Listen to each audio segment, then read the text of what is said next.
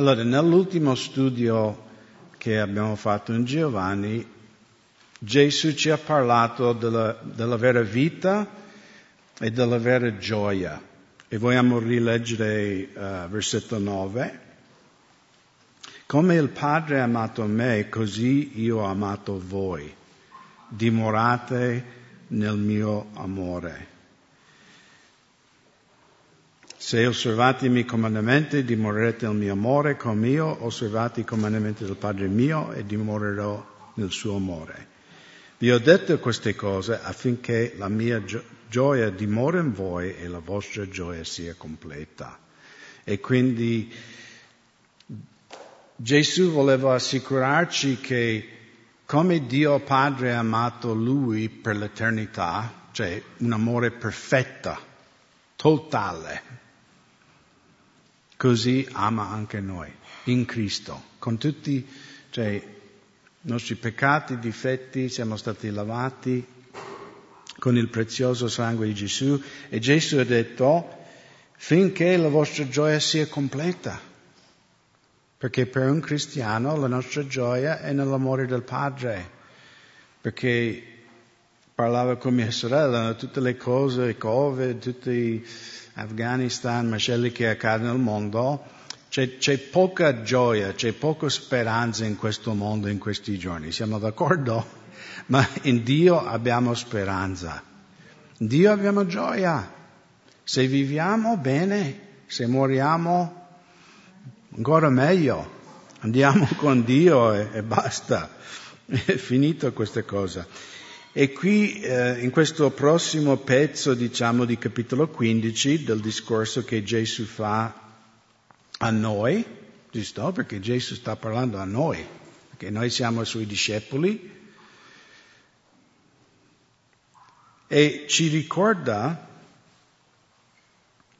in versetto 12, questo è il mio comandamento, che vi amiate gli uni gli altri come io ho amato voi.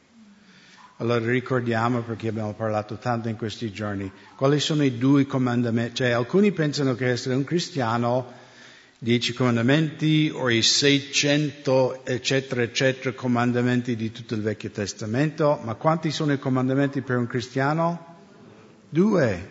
Ama il Signore tuo Dio con tutto il tuo cuore, tutta l'anima tua, tutta la tua mente e tutta la tua forza e ama il tuo prossimo come te stesso. Però noterete che qui Gesù porta a un altro livello questo amore per il prossimo. Lui non dice qui ama tuo prossimo come te stesso, cosa dice? Ama tuo fratello come io ho amato te.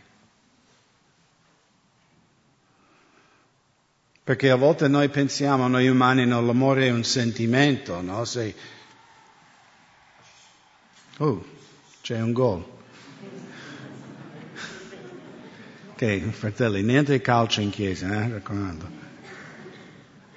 Neanche il football americano. Però noi pensiamo l'amore è un sentimento, no?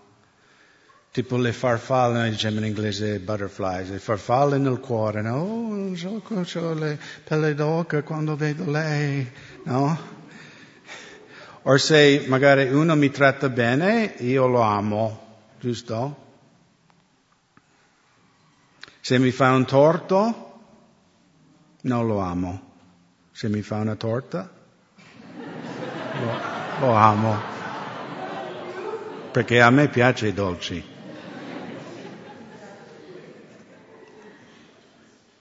No, ma noi abbiamo questo cioè non, non, concetto non biblico dell'amore. No? Che è un, è un sentimento. Se, se, mi tratti bene ti amo, se non mi tratti bene non ti amerò. Secondo voi Gesù voleva morire in croce? Si sentiva che gioia, Uh, oggi sarò inchiodato su una croce. No, perché Gesù non era pazzo. Infatti nel Vangelo di Marco, in capitolo 14, versetto 36, Gesù ha pregato nel giardino di Getsemane, sappiamo tutti, Abba Padre, ogni cosa ti è possibile, allontana da me questo calice, però non ciò che io voglio, ma ciò che tu vuoi. Gesù non è andato in croce perché lui sentiva di andare in croce, o perché lui voleva andare in croce, o perché la croce lo portava tanta gioia, o lo davano a pagamento. Lui lo faceva in ubbidienza al Padre. E sappiamo dall'autore no, che Gesù per, le, per la gioia che gli era posto davanti ha subito la morte e la morte della croce. Perché Gesù quando era lì appeso, inchiodato su quel legno, e i romani si beffeggiavano di lui, lo hanno infilzato nel fianco con una lancia, Gesù vedeva me e te questa mattina in questa chiesa. E Gesù vedeva tutto il suo popolo in tutti, ogni angolo della terra. E Gesù vedeva tutto il popolo di Dio in cielo per l'eternità con se stesso. E quindi è questo modo che Gesù ha amato i suoi nemici, perché lui vedeva l'eternità. Non aveva una veduta come noi del momento. Tu mi tratti bene, ti voglio bene. Mi compri un regalo, ti voglio bene. Mi tratti male, ti voglio uccidere.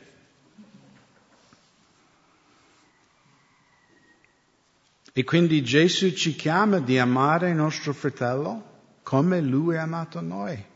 E di nuovo, come Gesù ci ha amato, ha deposto la sua vita. E non credo che la maggior parte di noi saremmo chiamati di morire come martiri per un altro fratello.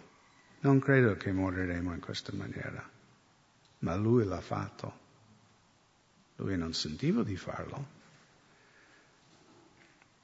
Ma l'ha fatto lo stesso. Però magari noi dovremmo deporre, sì, non la nostra vita fisica, però i nostri diritti dovremmo deporre. Non parlo di diritti civili, ma diritti personali, nel senso, ah, io perché devo amarlo? Lui non mi tratta bene. È mio diritto di non amarlo, no? È tuo dovere amarlo se tu sei seguace di Gesù no? deporre i nostri desideri, deporre i nostri sentimenti. No, molti di noi, almeno io parlo per me stesso, quando io ero scapolo e io vedevo Silvana, avevo le farfalle nel cuore, e io sognavo, no, tipo, ah, che bello quando saremo insieme, no, due, due cuori in una capanna, fare le coccole insieme. Sai, avevo tutta questa visione, tutta questa visione del, del matrimonio non tanto reale. Amen? Chi è sposato?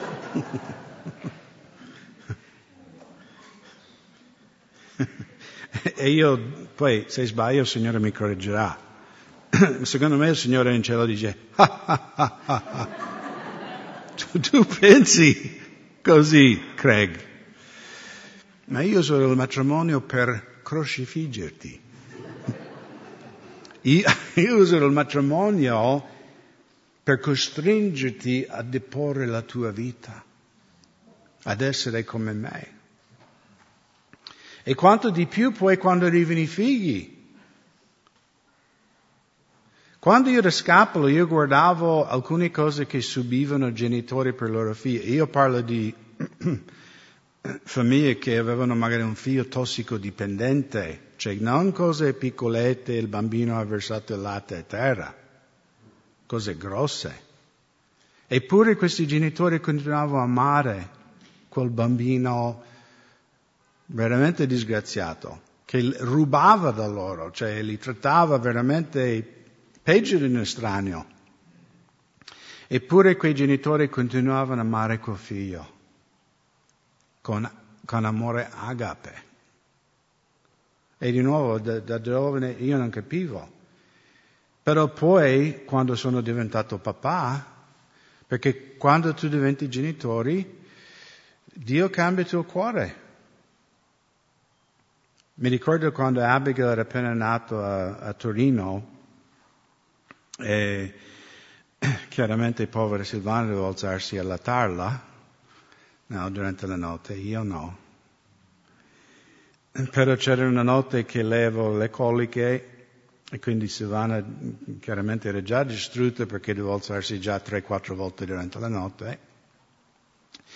Quindi mi sono alzato io a cercare di, sai, un po' fare ta ta ta, sai, far passare queste coliche. E lei non c'era niente da fare, no? Lei continuava a piangere.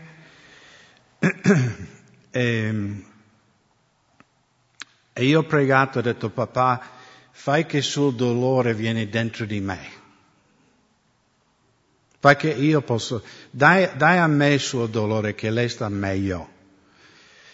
E, e lei ha continuato a piangere. non ho fisicamente sentito le sue coliche, però ho capito, cioè in quel momento come il padre mi ha parlato, ha detto, vedi Craig, così io sento per te. Così io ho fatto per te. Tu non puoi prendere su di te il dolore di tua figlia, ma io l'ho fatto per te. Io ho deposto la mia vita per te. Questo è l'amore che io ho per te.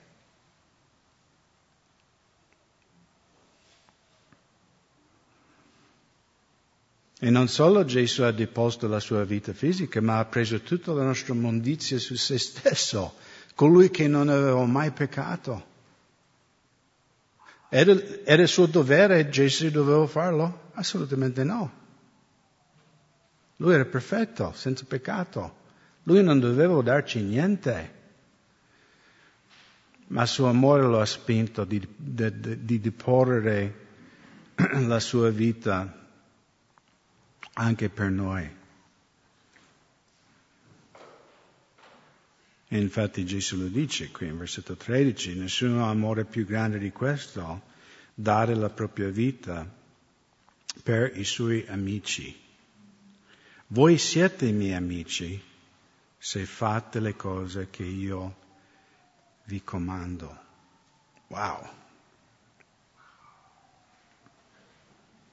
Io non vi chiamo più servi, perché il servo non sa ciò che fa il suo Signore, ma vi ho chiamato amici perché vi ho fatto conoscere tutte le cose che ho udito dal Padre mio. Quanti di voi siete amici di Dio questa mattina? cioè noi non siamo religiosi che seguiamo un elenco di doveri, o rituale, o bisogna andare qui a questo luogo di pellegrinaggio, il Capanone a Trevignano. Perché Dio è spirito e tutti coloro che lo adorano lo devono adorare in spirito e verità. Chi crede nel Signore per fede e confessa i suoi peccati, nasce di nuovo e questo è il miracolo in cui lo Spirito di Dio viene a dimorare dentro il cuore umano.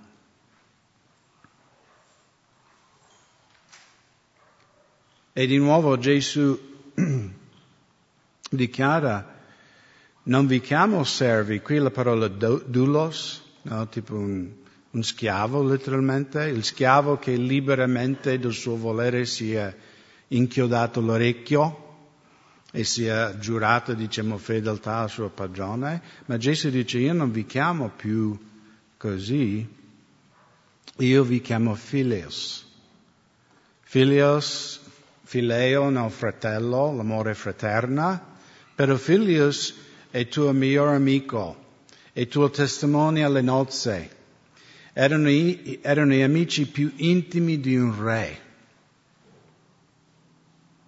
Cioè meditate per un attimo questa verità, che il Dio che ha creato l'universo dice io voglio che tu sia mio amico. Dio onnipotente, io voglio essere tuo amico, io voglio che noi siamo intimi. E sapete che quando siamo amici, Veri amici dicono menzogne ai loro amici? No, veri amici dicono la verità ai loro amici. Come mia moglie mi ama, se io sto per venire in chiesa con dentifricio qua, sai, magari qualcuno di noi dice, io non lo dico niente, magari si arrabbierà con me. O magari chi non mi piace dice, guarda, guarda che figura farà lui quando entra in chiesa. no, spero di no. Però non è vero così. Tua moglie che ti ama dice, oh, marito, c'hai tutto un pezzo di sughetto sulla camicia, qua. no. C'hai la sbava del dentifricio là, sembra un barbone. Ah, ah, ok, grazie. Perché mi ama, mi dice la verità. Perché come mi ama non vuole che faccia brutta figura. E Dio vuole questa intimità. Perché amici intimi, cos'è la cosa del miglior amico o amica? Stai sempre con quella persona, giusto? Senti sempre al telefono con quella persona, parlate sempre con quella persona, desideri stare con quella persona. E questo è l'invito no, che Dio dà a tutti noi.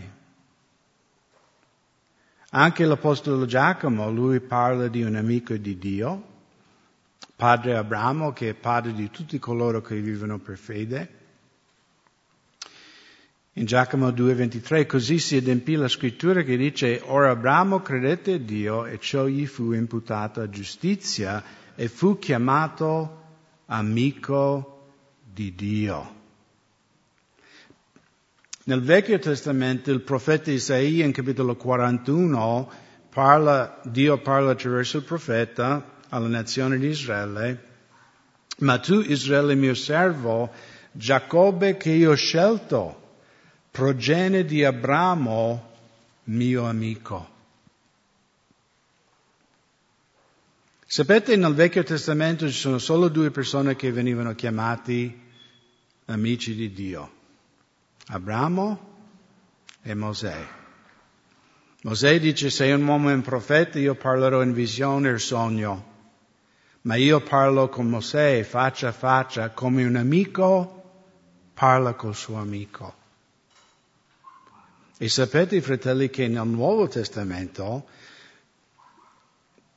a causa del sacrificio di Cristo, adesso Dio ci chiama tutti quanti amici se siamo nati di nuovo, se conosciamo il Signore.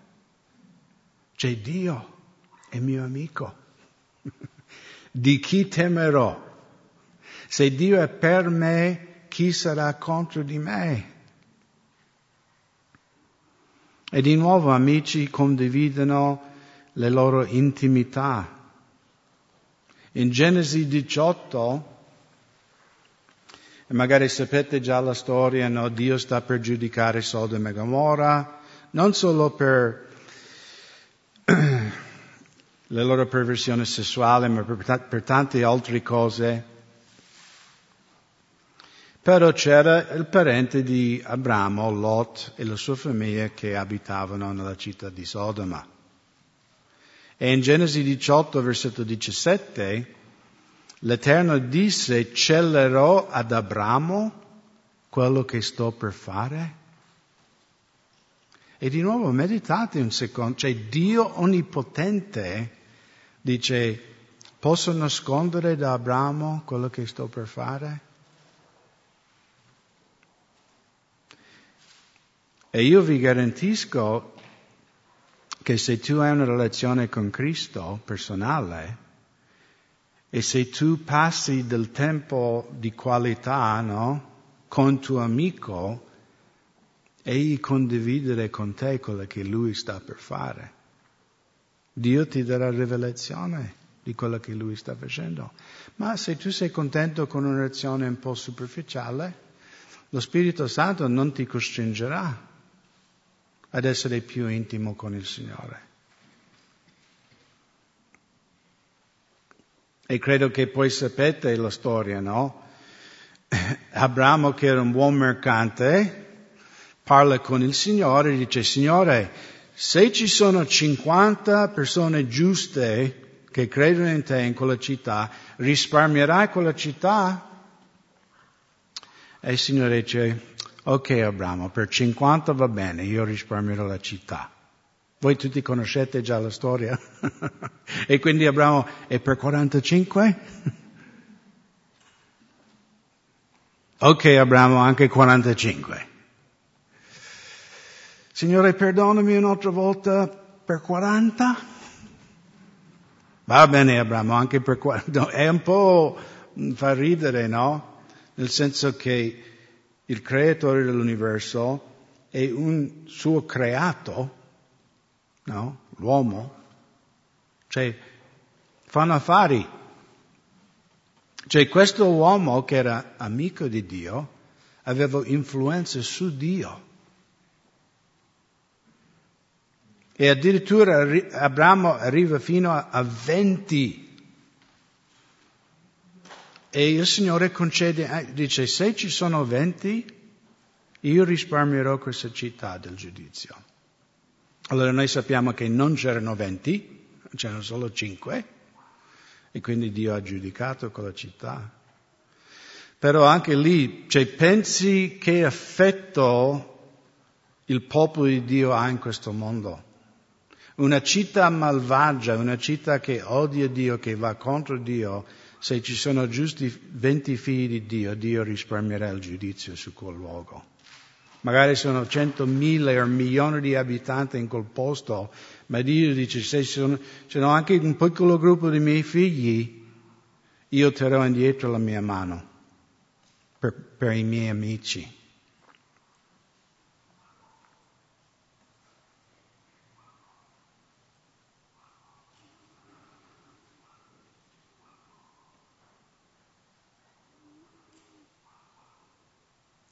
Versetto 16, non voi avete scelto me, scusate, il mio computer a casa si è andato caput e quindi devo usare questo adesso.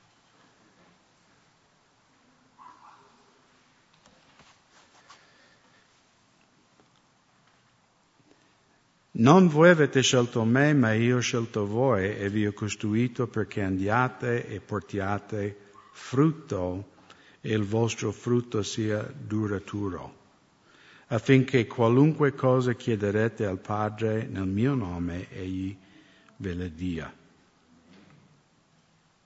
Questo era un po' contrario all'usanza a quei tempi fra il popolo ebraico, perché in realtà i discepoli sceglievano il rabbino e infatti un rabbino, la sua influenza, il suo prestigio, o mm, come era veduto dagli altri, era quanti discepoli aveva. No? Quanti studenti avevano scelto di seguire lui e ascoltare i suoi insegnamenti, la sua filosofia. Invece Gesù dice io ho scelto voi e questo è il mistero no? della sovranità di Dio, il libero arbitrio dell'uomo. Perché noi abbiamo scelto Gesù, giusto? Ma lui ha scelto anche noi.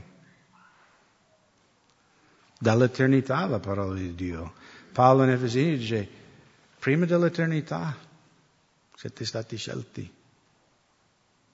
E chiaramente perché Dio non vive nel tempo come noi, lui è al di fuori del tempo.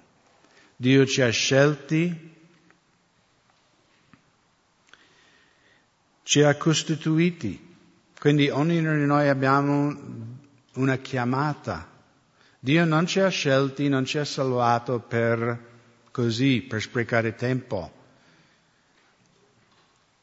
Dio costituiti, quindi io ho un compito per Craig, per Jimmy, per Cristina, per ognuno di noi Dio ha una missione, ha un compito speciale, una chiamata speciale. E vi ho costituito perché andiate e portiate frutto e il vostro frutto sia duraturo. E quindi se siamo un pero, cosa produciamo? Per, giusto? Non produciamo ciliegie. Se siamo figli di Dio, produciamo il frutto di Dio, che sappiamo in, in Galati capitolo 5, l'amore, la pazienza, la gioia, la gentilezza, la mansuetudine. Questi sono i frutti dello Spirito Santo e la prova che veramente stiamo seguendo Gesù.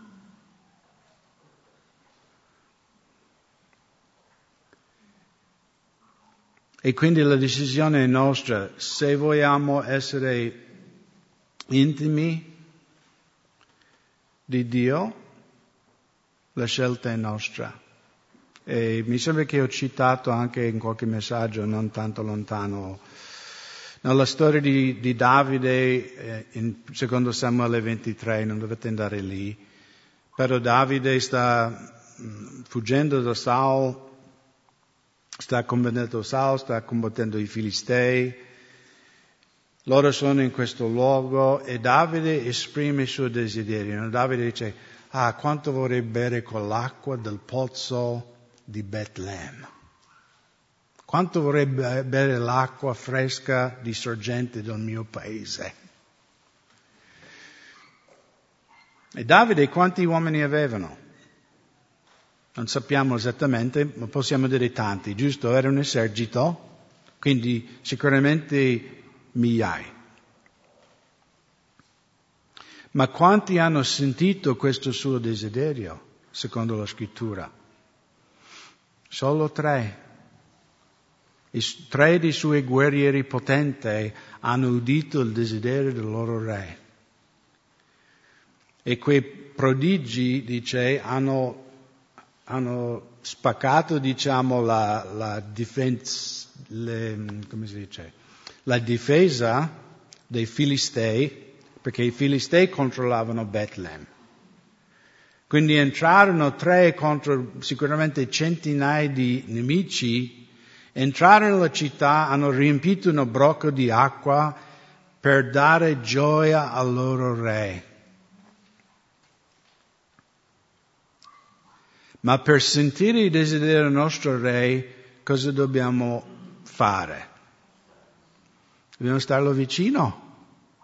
Solo quei tre hanno sentito questo desiderio di Davide, perché erano sempre vicino al loro re e quindi conoscevano il suo cuore. Infatti la Bibbia fa memoria di loro per questo loro sacrificio e ricorderete poi Davide cosa fece con quell'acqua, anche se aveva 87 o questo desiderio, ah mio, c'è un sette da morire, quanto vorrei bere quell'acqua del, del, della mia città. Ricordate? Lui l'ha versato al Signore come libazione, come sacrificio. Dice, Signore, questa acqua è sacra perché questi uomini hanno rischiato la vita per portarlo a me. E ci ricorda anche, no? Maria che ha spezzato l'alibastro ha speso un anno di salario per profumare nostro Signore per la sua morte. E Gesù disse, dovunque sarà predicato il Vangelo, si racconterà quello che questa donna ha fatto per me. La Bibbia è finita, quindi non ci, scrive, non ci sarà scritto né di me né di voi, un memoriale però nel libro di Malachia c'è un passo che dice coloro che temevano il Signore parlavano uno fra l'altro e tutte queste cose erano scritte in cielo. Quindi anche se non è scritto male nella Bibbia, quello che tu farai per il Signore, il Signore sta scrivendo. E il Signore sta ricordando. E poi Gesù chiude in versetto 17 come ha iniziato. Questo vi comando che vi amiate gli uni per gli altri.